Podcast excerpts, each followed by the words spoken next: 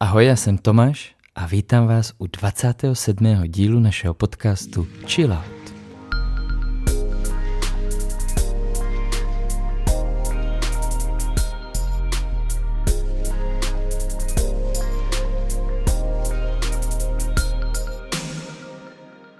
Ano, moje premiéra, ještě jsem to nikdy takto neřekl já, většinou jenom přicmrdávám katce, ale tentokrát to bude můj solo díl. Ano, takže je to taky takový experiment. Eh, jsem zvědavý, jak se vám to bude líbit, jestli to vlastně utáhnu sám, protože ve dvojici je to určitě jednodušší. Vlastně se tak nějak střídat, na chvilku si odpočinout od toho mluvení. Eh, takže mm, uvidíte i vy, jak se vám to bude poslouchat. No k této variantě jsme sáhli proto eh, za prvé teda, že jsou prázdniny a i Katka si může někdy odpočinout, ale za druhé proto, že já jsem si říkal, že bych se s vámi rád podělil o takový velmi neobvyklý zážitek, eh, který jsem zažil v polovině července. A to byla moje cesta do Izraele eh, na arabskou svatbu. Tak ano, možná už teď se někdo zarazí do Izraele na arabskou svatbu. Ano, to všechno se dozvíte, to všechno vysvětlím. Ale byl to tak eh, zvláštní, jedinečný, možná neopakovatelný životní zážitek, že jsem si říkal, že by to tak jako vlastně byla škoda, kdybych se o to nějak víc nepodělil. Já jsem leco sdílel na Instagramu, eh, i na TikToku jsem o tom natáčel taky delší video, ale stalo se tam tolik eh, zážitků, tolik zkušeností a byl jsem toho tak plný, že jsem si říkal, zkusím to ještě vlastně zachytit touto formou. A také si hlavně myslím, že by to pro spoustu lidí mohlo být zajímavé a že je to věc, kterou se třeba nedozví, možná se dočtou, možná by se dočetli z nějakého speciálního pramenu, ale že takhle to byl takový jako žitej dokument a rád se to podělím a možná k tomu mám ještě jeden taky osobní důvod, eh, že já jsem se přistihl u toho, že když jsem byl pozvaný od svého kamaráda, který je původem eh, Arab, eh, z arabské vesnice, která je na území Izraele, normálně to tam takhle funguje, že vedle sebe jsou arabské a židovské vesnice, že v jednom městě jsou arabské a židovské městské části. A takže tenhle můj kamarád Ahmad, který je psycholog, psychoterapeut, my se známe velmi, velmi dobře z psychoterapeutického výcviku a on už tady v Česku e, žije, e, řekl bych, 20 let. E, tak když mě někdy to bylo možná na konci února, na začátku března, pozval na svoji svatbu do své rodné vesnice, tak vlastně jsem z toho byl zaskočený. Jako, jak se s tím nějak vypořádám, nebo jestli to zvládnu, co všechno to bude obnášet. A tak možná s tím spojím i ten chillout, který bude takový speciální, podřízený tady, tady tomuto dílu. A to, že vlastně by si chillout měli dát různé předsudky, stereotypy, domněnky, to, co člověku napadá dřív, než si to zažije. Takže dejte všechno bokem, co by vás napadalo, eh, co by vlastně mohlo být překážkou pro to zúčastnit se arabské svatby, protože všechno z těch, jako, z těch věcí, které mě napadaly, jestli nebude problém, jestli mě tam přijmou, co si vlastně budou myslet, jestli tam nebude nějaká bariéra, nějaký nepochopení, pochopení, nějaký jako kulturní gap, který nepůjde překonat, tak to všechno bylo velmi liché. A e, i proto e, jsem si říkal, že by bylo fajn to natočit, abych tady tyhle nějaké propasti kulturní, myšlenkové vlastně jako pomáhal překonávat. Možná ještě pro kontext, abyste se chytali, tak doplním pár informací. Takže tento můj eh, kamarád Ahmad, kterému já říkám Medy, eh, neboli ženich, eh, tak si tady našel v Česku taky původem vlastně Arabku, i když ona už se narodila v Česku, jmenuje se Sirin. Oba vlastně, i když je napadalo, že by měli svatbu tady v Česku, tak by ji rozhodně nemohli mít tak velkou. Nepřijeli by možná ani ti úplně jako blízcí příbuzní, jako jsou sourozenci, e, to zvlášť z té Medyho strany. Takže se rozhodli, že i když vlastně žijou už tak, jako vlastně jsou to Češi a žijou tady v Česku, takže se navrátí tak trochu ke kořenům a zažijou si pravou arabskou svatbu. jo, se všemi tradicemi. A o tom i tenhle díl podcastu bude, že bude o něčem, co asi normálně si Čech nezažije. Já jsem měl to štěstí. Ten můj kamarád Medy takhle nezval jenom mě, zval spoustu mých kolegů, našich kolegů, zval spoustu dalších svých známých z Česka. Takže nakonec těch Čechů tam bylo třeba 20 až 30, úplně odhadem. Já jsem měl se, se dvěma kolegy, když to tak řeknu, párem, Vítkem a Terkou, kdybych náhodou pak tam říkal ty jména, tak abyste se chytali. A eh, letěli jsme takhle v trojici až na hlavní poslední dva dny eh, té svatby. Ty asi ty dva dny byly nejnabitější a nejzajímavější, takže i proto o tom takhle vlastně jako budu mluvit. Ale eh, Medina zval klidně i jako celou rodinu, i s Katkou, i s dětma, třeba klidně na deset dní, že by nám tam zařídil ubytování, že by nám vymyslel program a mohli bychom poznat eh, celý Izrael eh, od moře až eh, k starodávným památkám, Jeruzalém a Galilejské jezero a všechno možný. Ale nějak jsme usoudili, nebo Katka usoudila, že by to vlastně pro naše děti, hlavně pro Julinku, která by v tom momentě měla pár dní po prvním roce, tak že by to bylo velký sousto, což teda uznávám i zpětně, protože už jenom samotný velký sousto byla ta cesta tomu se dostanu.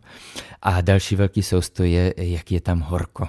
Že i když eh, vlastně tam třeba ta teplota přes den je 30 stupňů, ale fakt jako od rána do večera 30 stupňů. Ani mráček několik dní po sobě. To horko je tam jakoby jiný, je takový těžký, vlhký, jo. To, to slunko pálí jak blázen. Je to víc jako na poušti někde. A že ta třicítka tady někde v Česku, kde člověk může zajít do lesa, tak vypadá trošku jinak. A e, takže nakonec asi to dopadlo tak, jak mělo, že jsme to nenaplánovali jako nějakou velkou dovolenou, ale já jsem si to takhle skorouhnul s těmi svými dvěma kolegy jenom vlastně na dva nabitý dny a pak jsme zase letěli zpátky. Když letíte jako turista do Izraele, tak nepotřebujete vlastně nic vyřizovat dopředu, nejsou potřeba víza. A to nás možná tak ukolebalo, že jsme tak jako v pohodě dorazili na letiště. Ale přitom to, co následovalo, tak nás mohlo napadnout, nebo jsme se na to mohli nějak doptat, nebo si to ověřit, protože to rozhodně nebylo snadné odbavení a nastoupení do letadla.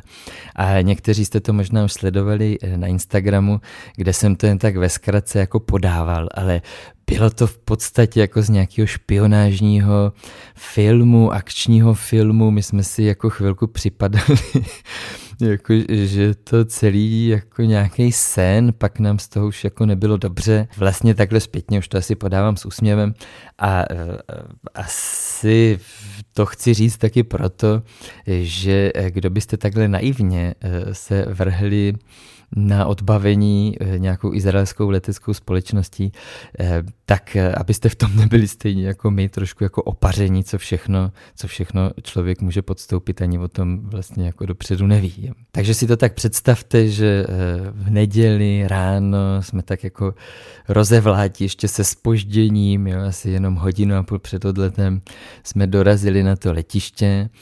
Ty přepaši, který měli odbavovat ten let do Tel Avivu, tak vlastně jako Eh, byli úplně prázdní, eh, žádní další turisté a jenom asi šest nebo sedm zaměstnanců té letecké společnosti. A eh, my fakt jako s úsměvem dlouho jsme se s těmi kolegy neviděli, tak prostě jsme se tak těšili, co nás čeká za dobrodružství.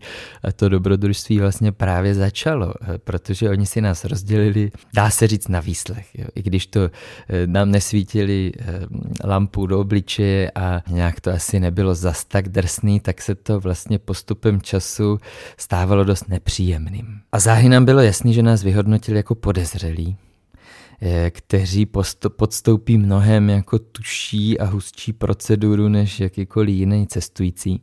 A zpětně, i když nám to nemůže vlastně úplně nikdo potvrdit, protože oni se, nám, oni se s náma o těch podrobnostech nebavili, tak zpětně můžu vyhodnotit, že to, co jim připadalo jako podozřelé a eh, proč jsme my spadali do této kategorie, tak bylo to, že eh, za prvé jsme cestovali do arabské vesnice na arabskou svatbu. Tedy, že jsme tam nejeli eh, za žádnými židy nebo jako turisté, třeba kdyby jsme byli ubytovaní v hotelu nebo s nějakou cestovkou, ale vlastně na vlastní pěst a setkávat se s Araby. Tak to pro ten židovský stát, oni jsou velmi opatrní, mají spoustu bezpečnostních opatření, spoustu bezpečnostních procedur, tak to už je vlastně první takový vykřičník.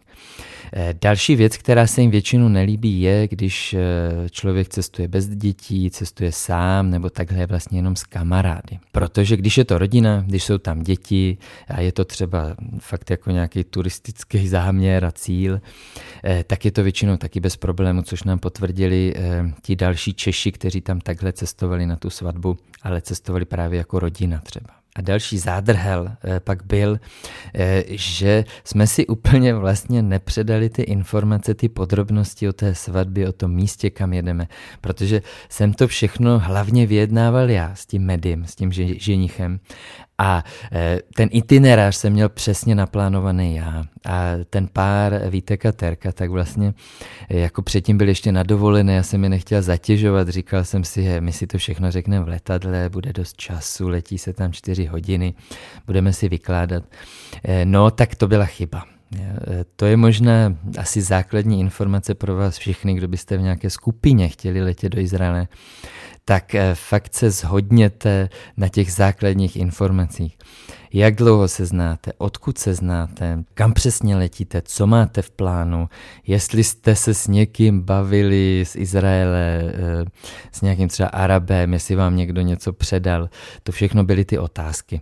A samozřejmě eh, šli ještě do větších detailů, jo, že to všechno, ten, vlastně ten samotný ten výslech s různýma přerušeními, kdy oni se radili, možná googlili ty informace, ověřovali si ty informace, které jsme jim my dali, tak ten výslech mohl trvat skoro hodinu a ptali se mě konkrétně, se ptali na spoustu podrobností, na moji práci, na ten výcvik, ze kterého my se známe, kdy jsme se s Medim viděli naposledy, o čem jsme se bavili. Ptali se taky na moji rodinu, proč neletí taky, jak ta rodina vypadá, kde žijeme. A dělali si k tomu poznámky a pak vlastně si hm, ty různé informace tak jako triangulovali, když to tak řeknu, ověřovali si mezi námi třemi. A bohužel to vypadá, že asi jsme některé informace, protože to nejsou zas tak důležité informace, jo, třeba kdy přesně jsme se viděli naposledy, Eh, a tak dále, tak vlastně asi úplně neseděli. Ale to k tomu už jsme se nějak nevraceli, my jsme nám pak jako stuhl ten výraz na tváři, když eh, zvlášť na tu terku začal být ten Izraelec, ona vyfasovala Izraelce, se kterým se bavila anglicky, tak vlastně začal být fakt takový jako zlej, nepříjemný, eh, začali vyčítat, že mu lže, přitom ona jako nelhala, jo? To, jako to asi, to je nepříjemný, jako když člověk možná řekne něco nepřesně nebo nezná nějakou informaci o tom, kam přesně ten eh, kam přesně míříme eh, v rámci území Izraele. Takže pak vlastně jsme teda vyfasovali ještě tělesnou prohlídku, i když ty informace byly taky jako divný. Jako mnohokrát nám vyhrožovali, že vlastně nepoletíme, že asi nespolupracujeme úplně dobře, přitom my jsme prostě letěli na svatbu nás nenapadlo, že se máme na takové procedury připravit. To bylo taky divný, kdy třeba se ptali, jestli máme nějaký laptop eh, nebo něco podobného, tak třeba ten Vítek říkal, že ne, ale pak vytáhli z jeho batohu powerbanku.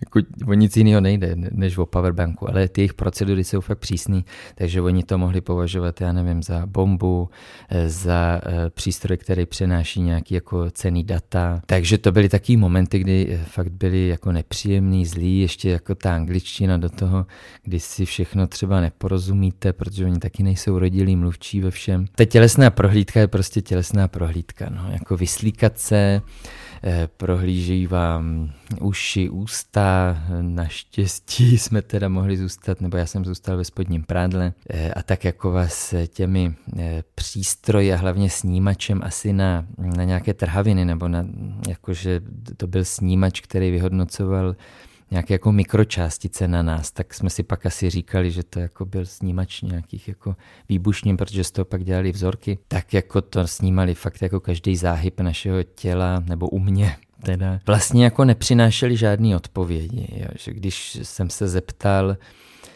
pak si chtěli vlastně prohlídnout mobil, chtěli vidět sociální sítě nebo třeba i fotogalerii, jako jestli jako my opravdu žijeme ten život, který popisujeme, jestli je to reálný život, jestli to není celý habadura, tak když pak ten člověk se jich zeptá, eh, jako proč nebo z čeho nás vlastně podezřívají, tak většinou jako se dostane jenom jako odseknutí. Jo. Jako, eh, je to procedura, respektujte to, a nebo nemusíte letět. Jo. My rozhodujeme o tom, jestli poletíte. Stali se tam i taky bizarní situace, že prostě uh, tomu agentovi, jak já ho nazývám, tak se nelíbily Vítkovi boty, přitom to byly taky starý adidasky. Ale něco asi se mu na nich nelíbilo, takže ty zabalil bokem a letěli vlastně v zavazadlovém prostoru, i když my jsme žádný další zavazadla neměli, letěli jsme jenom s batuškem, protože jsme si to kupovali pozdě a už, už jako žádný větší zavazadlo nám nebylo umožněno eh, si vzít sebou, nebo ten poplatek byl velký, ale prostě jsme to zvládli zbalit do batohu. Takže Vítkův batoh šel do, do podpalubí,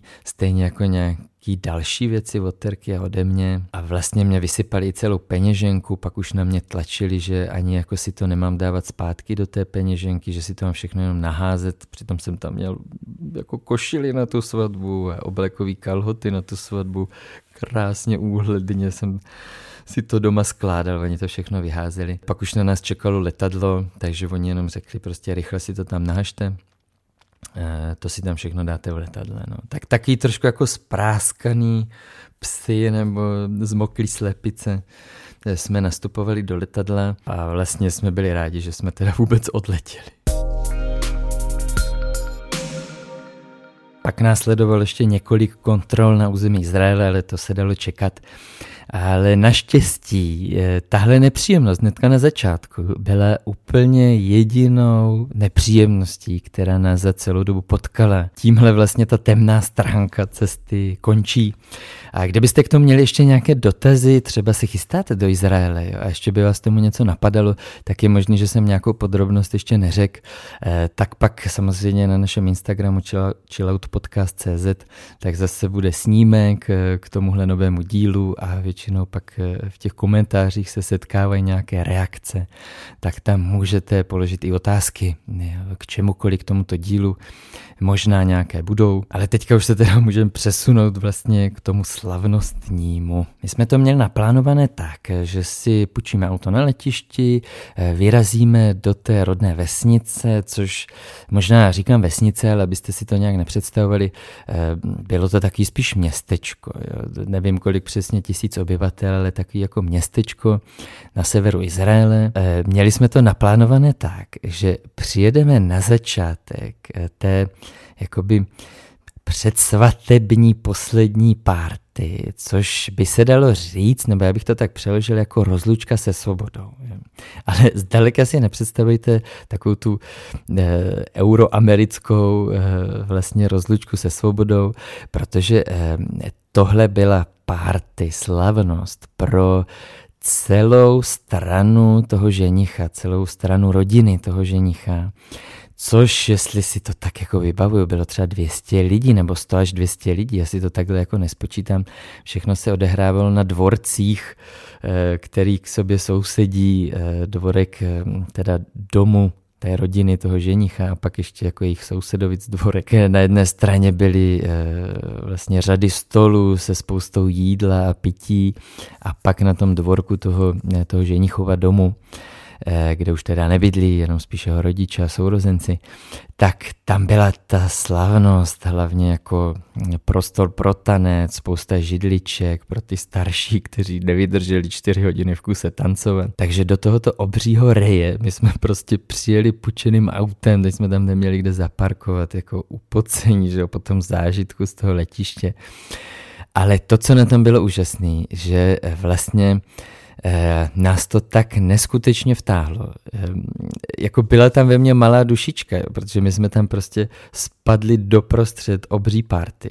Eh, hudba arabská vyhrávala, všichni jako jedli, byli krásně oblečení. Za prvé na tom nešetří, co se týče jídla a pití, ale nešetří ani co se týče výzdoby a právě jako třeba šatů a obleků a tak. Takže my jsme tam jako taký backpacker s upocení v tričkách jsme tam prostě dorazili, ale ten Medy nás tam usadil, ať se najíme, až se najíme, tak máme jít vlastně eh, na tu druhou stranu té party a stihli jsme to tak tak, protože zrovna když jsme dojedli, tak ženicha už padesátka mužů nesla na ramenou a e, za rytmu té hudby vlastně ho přinášeli do prostřed. Začal nepřetržitý, fakt snad čtyřhodinový tanec. Jako produkce hudby, ta hudba by mohla někomu připadat na stejné brdo, ale eh, vlastně mě, mě to hrozně bavilo. Mě bavilo to, že eh, všichni tancují stejně, že se člověk dostane do takový až jako šamanského rituálu,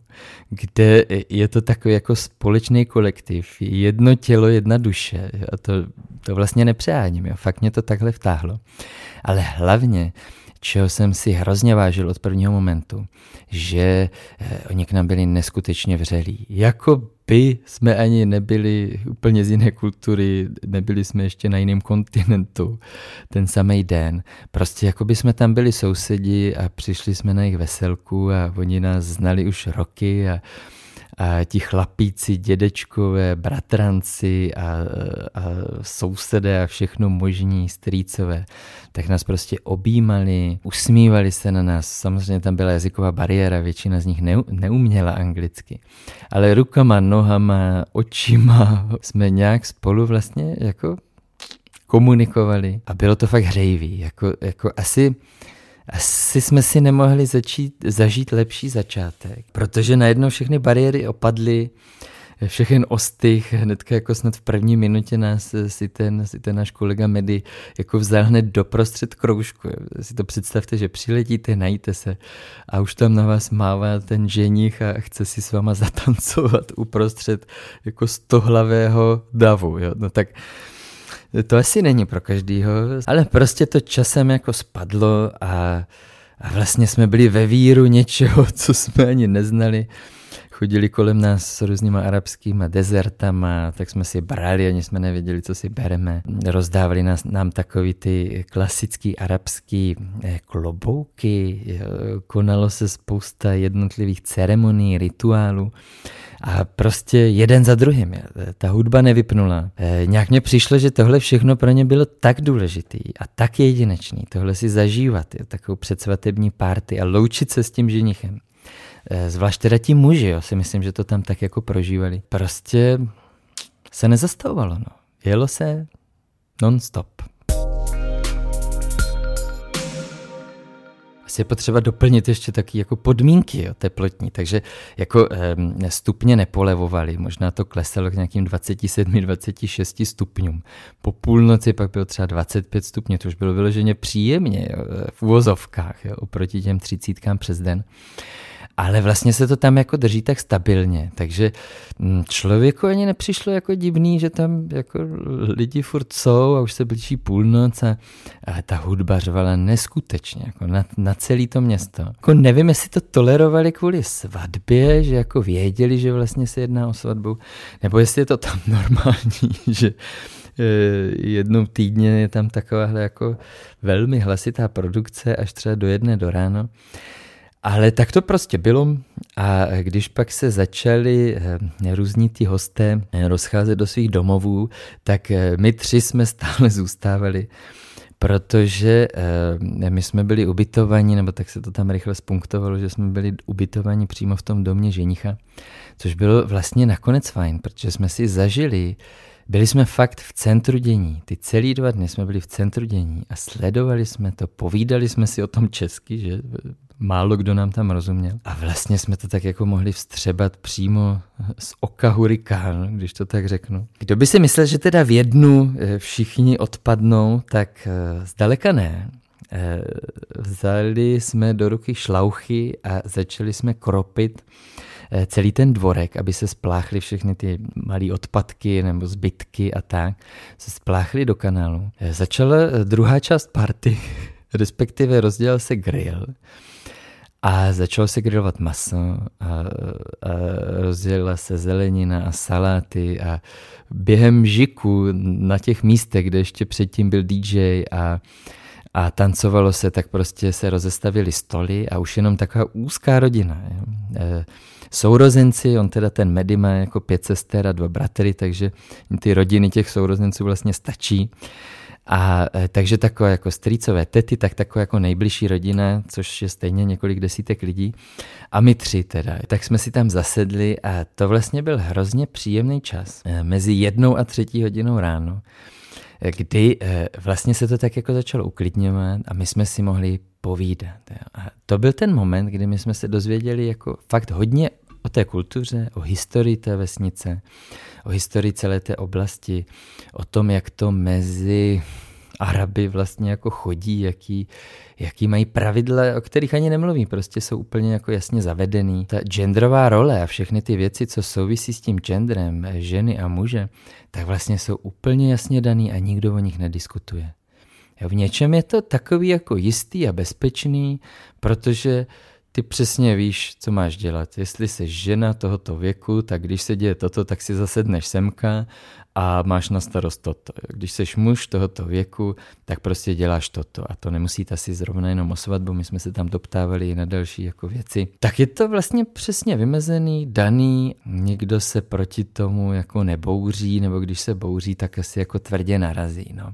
Tak o tom bychom mohli polemizovat, eh, v čem je to fajn a v čem to rozhodně není fajn. Myslím, že ta západní civilizace je v tomhle úplně jinak nastavená, že ta jinakost je vlastně povolenější. Ale my jsme vlastně tam na nic nenarazili naráželi. Vlastně je to i tím, že nám jako Evropanům lecos prominuli, to se třeba týče i, i alkoholu, jo, že vlastně s náma se vůbec nepočítalo, že my bychom měli tam jako dodržovat nějaké jejich zvyky, jako pokud jo, pokud chceme, tak si to můžeme zkusit třeba se zúčastnit nějakého tam rituálu. Počítalo se i s tím, že my si můžeme dát pivo, ne, asi není fajn, eh, protože jejich náboženství nepovoluje konzumaci alkoholu, tak asi my jsme vždycky tak jako decentně si sedli třeba někde bokem a tam s Vítkem jsme si prostě dali, dali pivo, popovídali jsme si.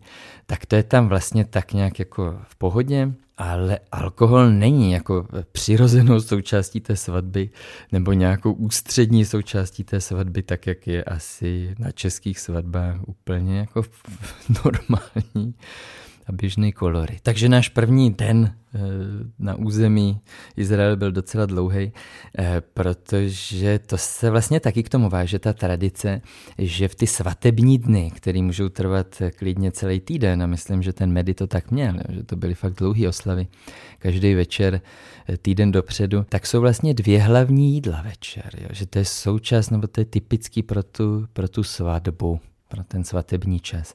Takže my jsme si tam ještě v jednu nadspali břicha druhým hlavním jídlem. Mohli jsme pokračovat klidně dál a dál, protože fakt jako byli velmi štědří pohostinní a nejenom teda k nám, jako že to prostě tam k tomu patří, že to jídla musí být dost.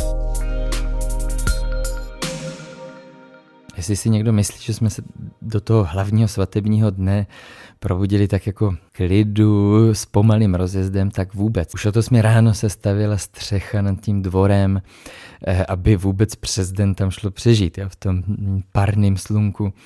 A uh, už vlastně najížděl znova DJ a fakt jako od dopoledních hodin uh, začala další část obřadu a ta další část se jmenovala sprcha. A začalo to samozřejmě zase tancem.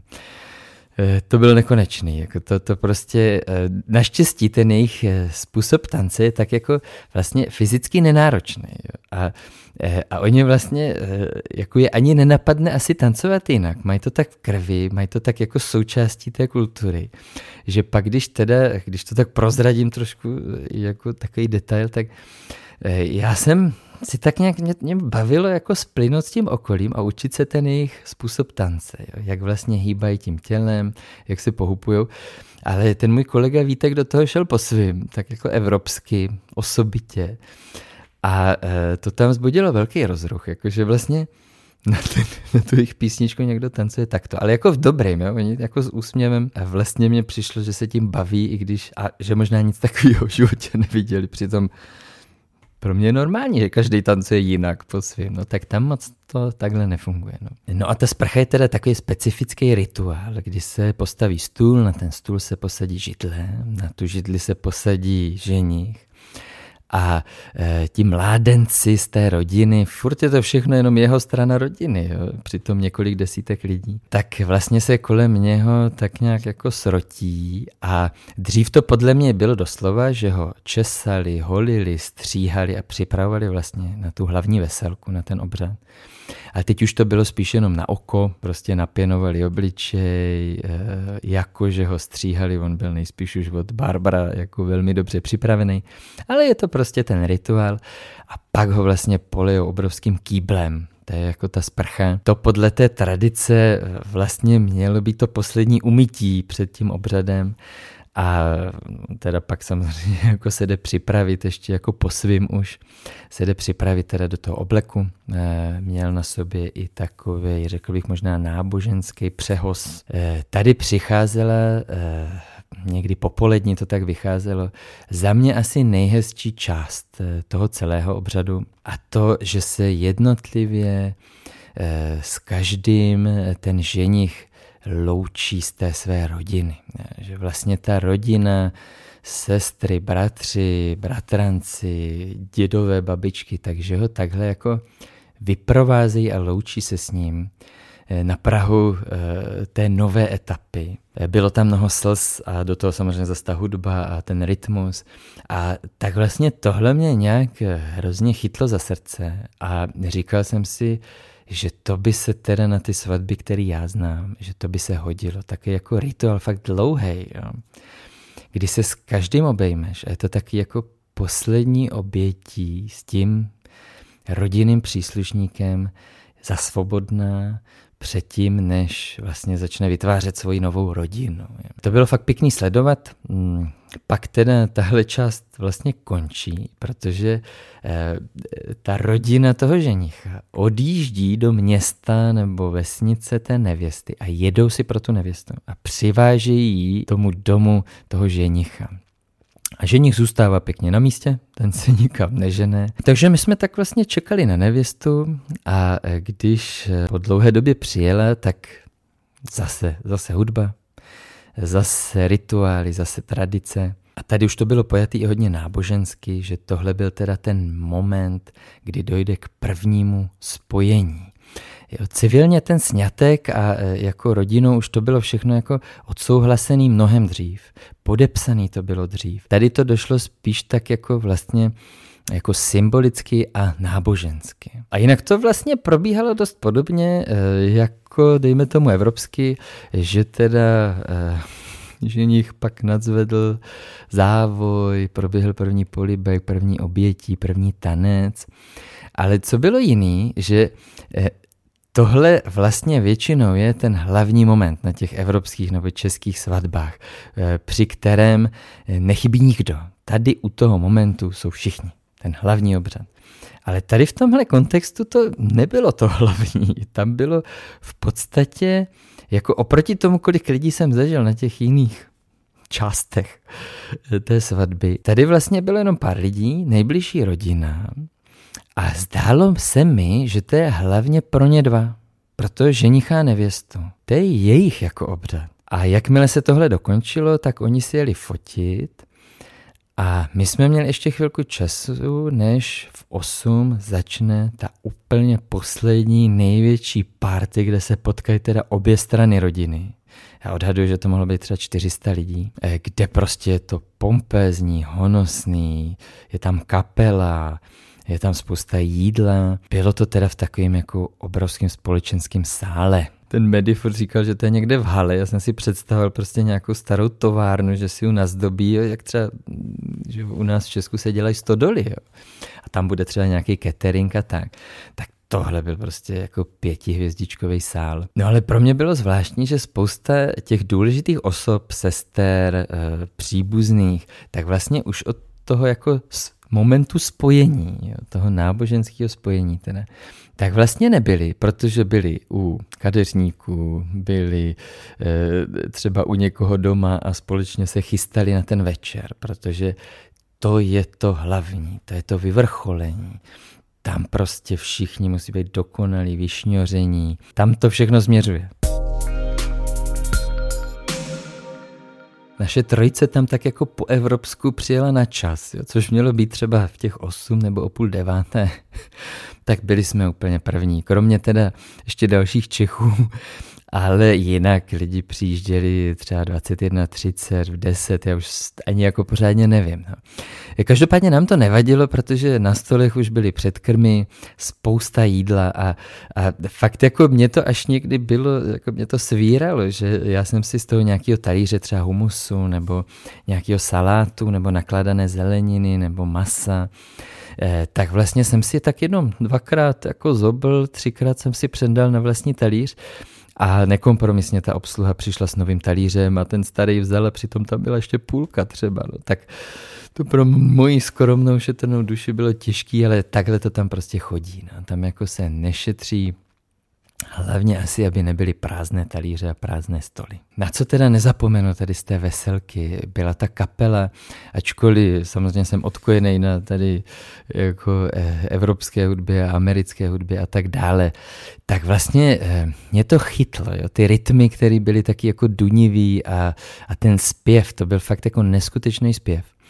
A vlastně mě na tom něco oslovilo a e, když by mě někdo třeba teďka řekl, hele, ne, nepustíme si arabskou hudbu, tak asi před půl rokem bych řekl, pro boha proč.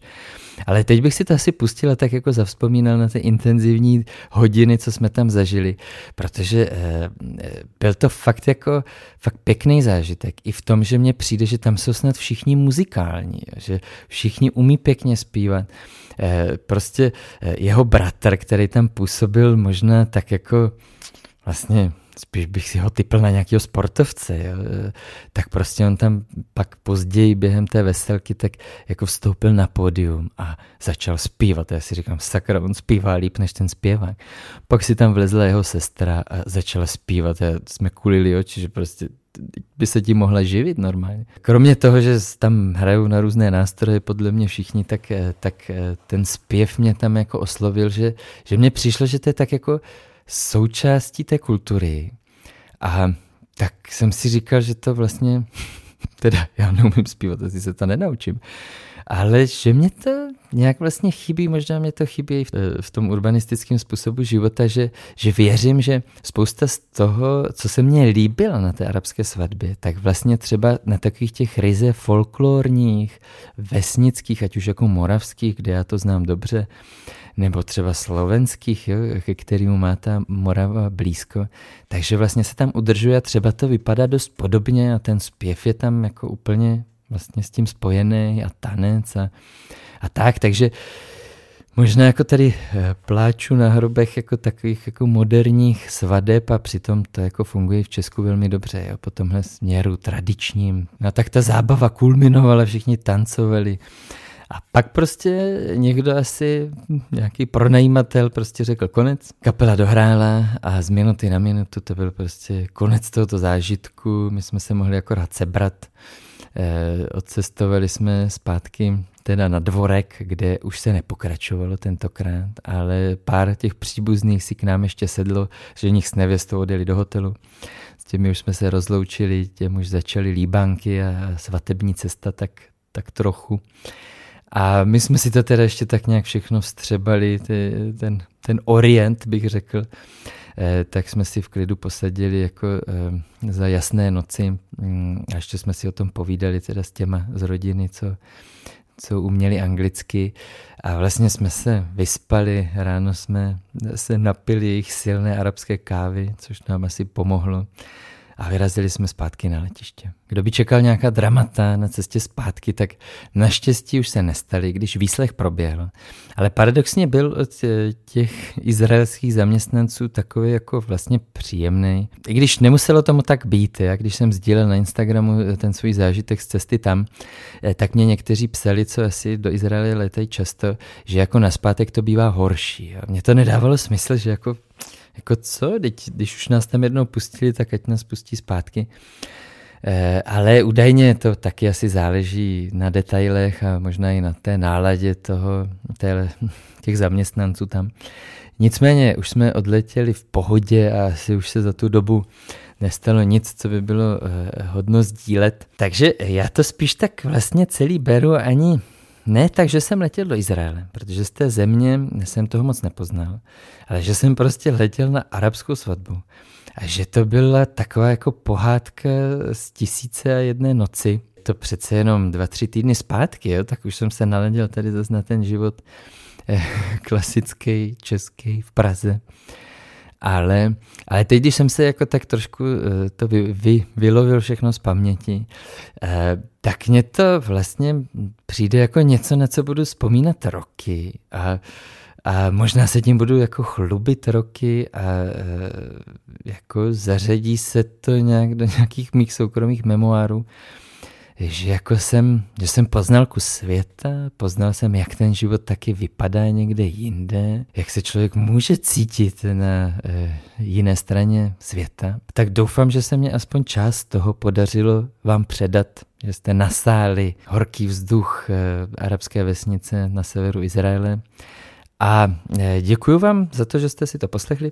Možná se k tomu váže spousta otázek, já rád na ně odpovím, pokud budu moct. Eh, tak můžete právě do těch komentářů eh, na našem Instagramu Chillout podcastu. A já se s váma teda rozloučím, pokud to posloucháte ráno a čeká vás nějaký těžký den, tak eh, přeju hodně energie, hodně sil. Pokud to posloucháte spíš večer, chystáte se ke spánku, tak dobrou noc a hlavně v obou případech nezapomeňte chill out.